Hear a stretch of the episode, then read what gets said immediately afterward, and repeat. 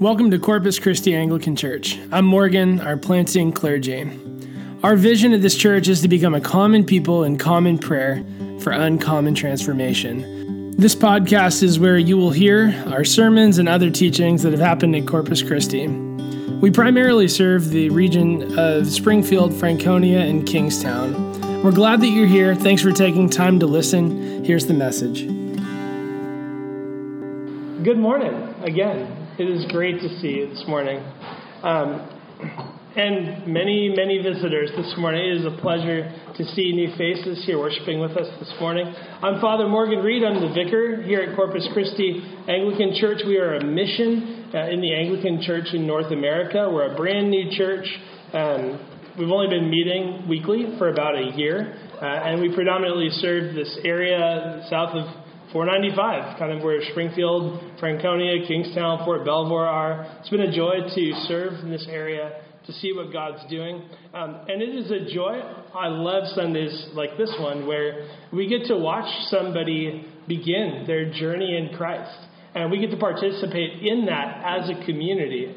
And it is such a great reminder to all of us, to what God promises to us in our baptism and what he calls us to in our baptism. And so these Sundays are, are an encouragement to us in our own life with Christ as well. And as we think about journeying through life, I was thinking a little bit this week about journeys and, and hiking and things. And I was remembering something that I had heard a long time ago about how people wander when they're lost. I think I'd seen somebody's bumper sticker about not all who wander are lost. But I thought, yeah, but like if people are lost, lost, do they wander? You know, and so um, so I did some research and come to find out back in two thousand nine, back in Tübingen in Germany, there was a group of scientists that studied this very question. And what they discovered through this test is that actually, yes, people wander when they're lost and they go in circles. And it, you know, depending on the terrain, whether it's desert or flat forest, uh, people do eventually make their way in a circle if they're lost without navigation tools. And so what that ultimately means is that you and I are not built with an innate sense of navigation, an innate sense of direction. We actually can't go where we're meaning to go without navigation tools. And and I think what rings true about that Uh, is that what is true in the physical world also feels very true in our spiritual world as well, that we are not uh, innately going in the right direction. And so without navigation tools, we find ourselves going in circles spiritually through this world that we're trying to wander our way through. We don't know how to properly fit into the narrative of humanity that we are a part of. Like, what is this thing that we're a part of that's greater than ourselves? And we're trying to figure that out. We, we don't know exactly what the good life looks like. We don't know how to rightly use creation, which includes our very bodies and the things we use our bodies for. We don't have a sense of what we're what we identify as. Like, what is our identity? And we we look for salvation in the wrong places, like politics, uh, like pleasures, like self-discovery and interest groups, um, roles in the family, even work. I mean, you can kind of see a taste of this in the book of Ecclesiastes. Uh, but it's true for all of us that with, without the right navigation tools, we circle, we wander in what feels like a trackless wasteland. We don't know the value of suffering either. And so as we're in those wandering periods, we try at all costs and in all ways to avoid suffering through through different monetary resources. Uh, we don't know what the value of suffering is. But God has given us a guide um, and a destination. And that's what we find this morning in the book of Hebrews in chapter twelve. The writer calls Jesus the pioneer and the perfecter of our faith. Pioneer, like he's the one who blazed the trail. And the perfecter, he's the one that shows us the destination, how to get there, and what it looks like. And so when you and I feel really tired, like when we feel like giving up or when we don't know where to turn, we're told in this passage to keep our eyes on Jesus. Keep our eyes on Jesus. We're to focus our gaze on Christ, and we're supposed to keep the saints in the periphery, this great cloud of witnesses, um, with the church community being the place where you and I learn dependence on God and the loving joy that is found for us in enduring faith. Jesus is our guide, and the saints are our encouragement. The first two verses of this passage say that because we are surrounded by so great a cloud of witnesses, let us lay aside every weight and sin which clings so closely and run with endurance the race that's set before us, looking to Jesus, the founder and perfecter of our faith. And so when we think about this passage, the image that comes to mind is actually an athletic contest. And so if the Christian life is being compared to an athletic contest, then what the, the saints around us are pictured as is like this sea of humanity all around us, who are not just spectators, but they're actually cheering us on in this contest. And as we look out at the great cloud of witnesses, as we can start to see out of that what feels like nameless, faceless things, as we peer closer, we see individuals. Some of whose stories we know, some of whose names we know, some of whose names and stories will be lost to us on this side of eternity, and we will only later discover when we get to know them in the land beyond. And, and so they are cheering us on as those who have already won their contest. They've run their race successfully. And so we can look to them for help, and we can look to them for encouragement. And I know a lot of you who are visiting this morning, especially for the baptism, are coming from the Roman Catholic tradition. And in the Anglican tradition, we actually use the word saint the same way that you'll be familiar with in the Roman Catholic Church. It refers to both anybody who follows Jesus, which is what you would find in the New Testament, and we use the term to refer to those who followed Jesus faithfully in a noteworthy way that the Church has made note of for us. And so when you think of the great cloud of witnesses who have run this race well, it's entirely appropriate to think of those who you admire, who you know that run this race well, whether that's friends or relatives, those who have passed on from this life, who ran their course well, who died in the Lord, and joined that great cloud. Um, it's also appropriate to imagine the saints, especially those who are commemorated in the church, in the church calendar. I just posted something last week for the Saint Uh, Saint uh, Clare of Assisi's feast day uh, and as well, so you can read that on our Facebook page and on our Instagram. Um, you know, those are some among the great cloud of witnesses that we look to. And each of those saints has run their course well and faithfully, and they show us something a little bit different because they're all different individuals. They show us something different about the character of God, and they show us something different about what faithfulness looks like in different kinds of people. And so the saints point us to Jesus, um, who is called here the pioneer and perfecter of our faith. And in our prayers each day, we should be reading the scriptures as part of our prayer life, especially the Gospels, because the Gospels really show us who this pioneer and perfecter is. The rest of the scriptures do as well, but we see it most clearly in the Gospels. Um, and also, I would encourage you, if you have a copy of your two thousand nineteen Book of Common Prayer, uh, you can go to page six ninety-one, and you can find days for commemorating the saints of the church. Um, there are several resources to help with that. I asked my bishop about this, and it is true that eventually uh, they are working on a book called Lesser Feasts and Fasts for the A C N A. Uh, we don't have it out yet. It's all done with volunteers, so it takes a little longer for us. But in the meantime, I used the Episcopal version of that from two thousand six. It's called Lesser Feasts and Fasts. What it does, it has a one-page summary of a saint's life, some noteworthy things about them. And then on the other side, it gives us some scriptures to read for that day. And it gives us a collect to pray that highlight uh, what is noteworthy about that saint's life that we want to emulate. And so we can pray into those things. And so I would encourage you to incorporate commemorations into your daily prayer times on the appropriate days that those occur. I have found so much uh, surprising things in the saints as I read them because they're really imperfect, just like me. Um, and so you will also be surprised at the ways that God surprises you with the readings around the different saints in the church.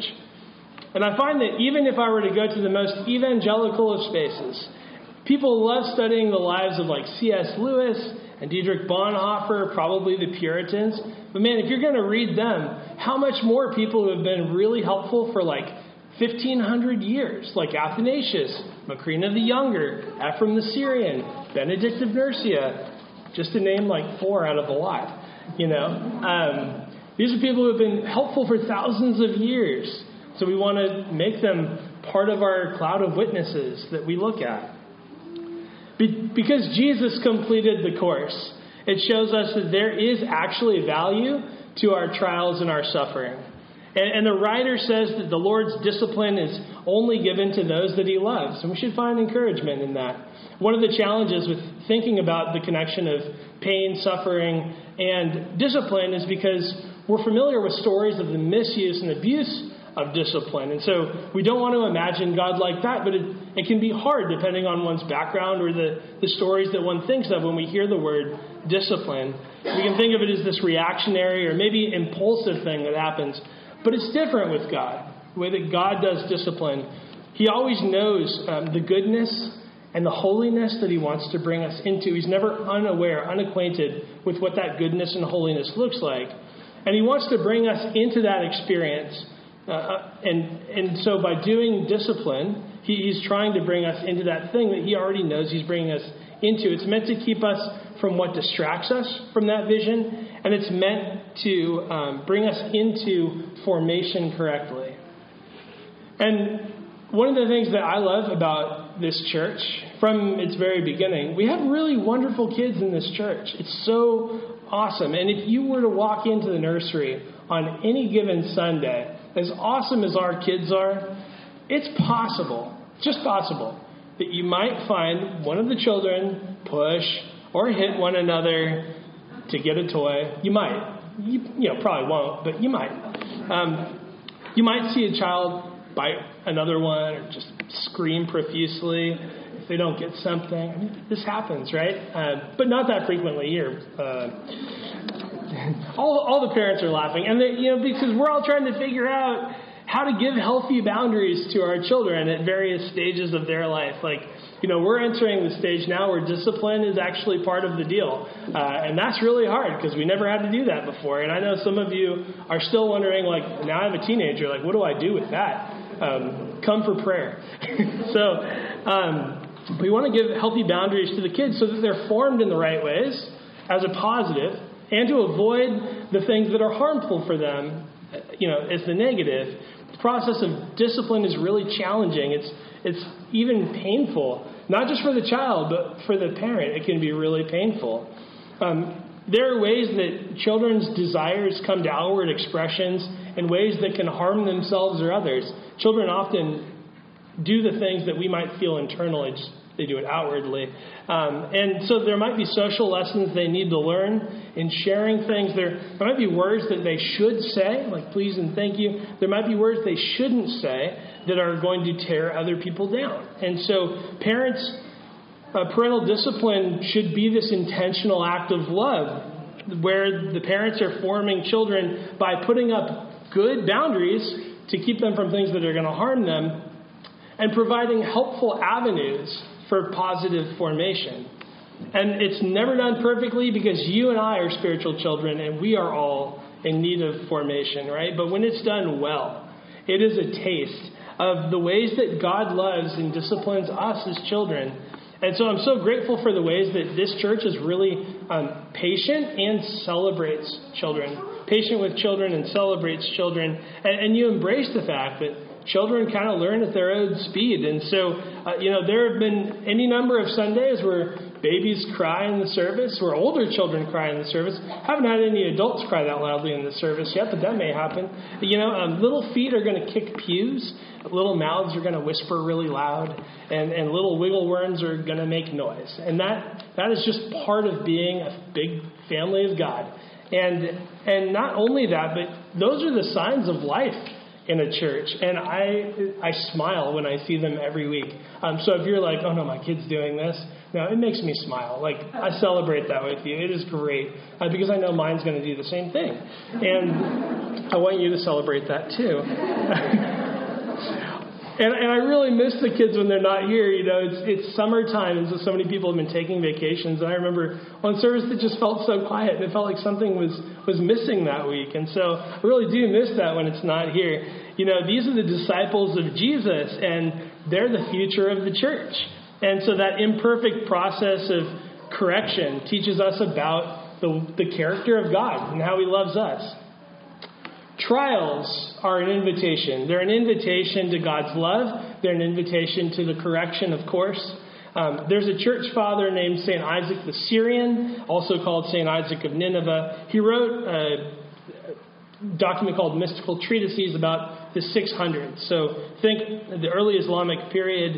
And, and I love the ways that he speaks about trials. He's so eloquent. He's one of the only church fathers in Syriac that was then translated into Greek because he's just so great. And um, about trials, he says this. He says, prepare your whole body and swim in them, the trials. Swim in the trials with all your limbs, your eyes filled with tears, so that you're found in them with your guardian. For without temptations, the care of God cannot be experienced, and the confidence towards him cannot be achieved, and the wisdom of the Spirit cannot be learned, and the love of God is not settled in the soul. So, like a parent, the care of God is known through the experience of trial, and it's not despite the experience of trial. It's not when everything is going good that we learn about God. It's when everything is really challenging that we learn about God. So trial is an invitation not to run away from God, but to cling more tightly to him, because there's a promise in trial of deeper intimacy with him. And I often wonder why trials, why trials, why do those have to be the mechanism by which we come to know the Lord more deeply? And I think as I was thinking about that question, one of the things I was thinking about was the creation narrative. At the very beginning of the Bible, when Adam and Eve were created, they were perfectly dependent on the Creator. It almost feels like a divine parent-child and human-child relationship. God is God is their defender. He's their provider. He's their guardian. He's their sustainer. He's the one that gives them life. They are perfectly dependent on him. And so in that act of taking the, from the tree of the knowledge of good and evil, what they do is they introduce autonomy. I want things my way. I want to know what's good and bad without dependence on the Creator. Um, I want to be able to do the things for myself that I used to depend on God doing for me at one point. In other words, I can do it myself. Now, it's cute when you hear that from, you know, your two or three-year-old, um, and, and that's a good thing there. But in the in the case of creation, where they were meant to be dependent on the Creator of all things, this is actually uh, not a good introduction to life in, in humanity. What that did is it introduced a scenario where humanity is left on their own to fend for themselves, to define what's right and good, and to figure it out uh, and how to get to the thing that is good themselves. So the desire for autonomy is what leads to the spiritual wandering and circles that I talked about at the beginning um, in a trackless wilderness. And that's why so often in the Old Testament, trackless wilderness is often the phrase used for God's judgment, that God makes them wander in trackless wastes. It's for the purpose of repentance, but that's what autonomy does. So trials remind us of the utter failure of human autonomy, um, that I can't do the thing that I want to do on my own without the Creator's uh, power and, and navigation tools. Um, when we step into the into the grief and the pain of trials, knowing that we need God's help, and as we're honest about the ways that things feel really broken, that's where we start to take a step into the new creation life that God has for us, because we're once again learning that our God, through Christ, is the Creator, the sustainer, the life giver, the only one who can make all things new, and it's the one, he's the one that we depend on for all things. And that's why it's so important to enter trial with our eyes focused on Jesus, and, and to have in our peripheral vision the, the great cloud of witnesses, the, the community of saints around us. And each person in the church is connected to one another. Our stories are interwoven together on this journey. We're not a bunch of individuals who are disconnected. And so listen to the writer's conclusion in verses twelve through fourteen. It says, therefore, lift your drooping hands, strengthen your weak knees, and make straight paths for your feet, so that what's lame may not be put out of joint, but rather be healed. I would imagine that this church that's receiving this letter uh, is probably filled with very discouraged people. Otherwise, a lot of the things that this writer would have said in this letter, he wouldn't have spent time saying. He spends a lot of time on encouragement, encouraging them to endure. So there were probably a lot of people who were feeling discouraged, really down. And in any given church that we enter into, that's not unlike the reality in any church. The church is filled with people who are feeling down or discouraged, depressed, angry, resentful, emotionally unhealthy, unstable, bound by unhealthy family systems, unhealthy ways of communicating, feeling really unfulfilled, like our expectations are unmet, dissatisfied. You get the idea, right? It, the church was perfect until I got here, right?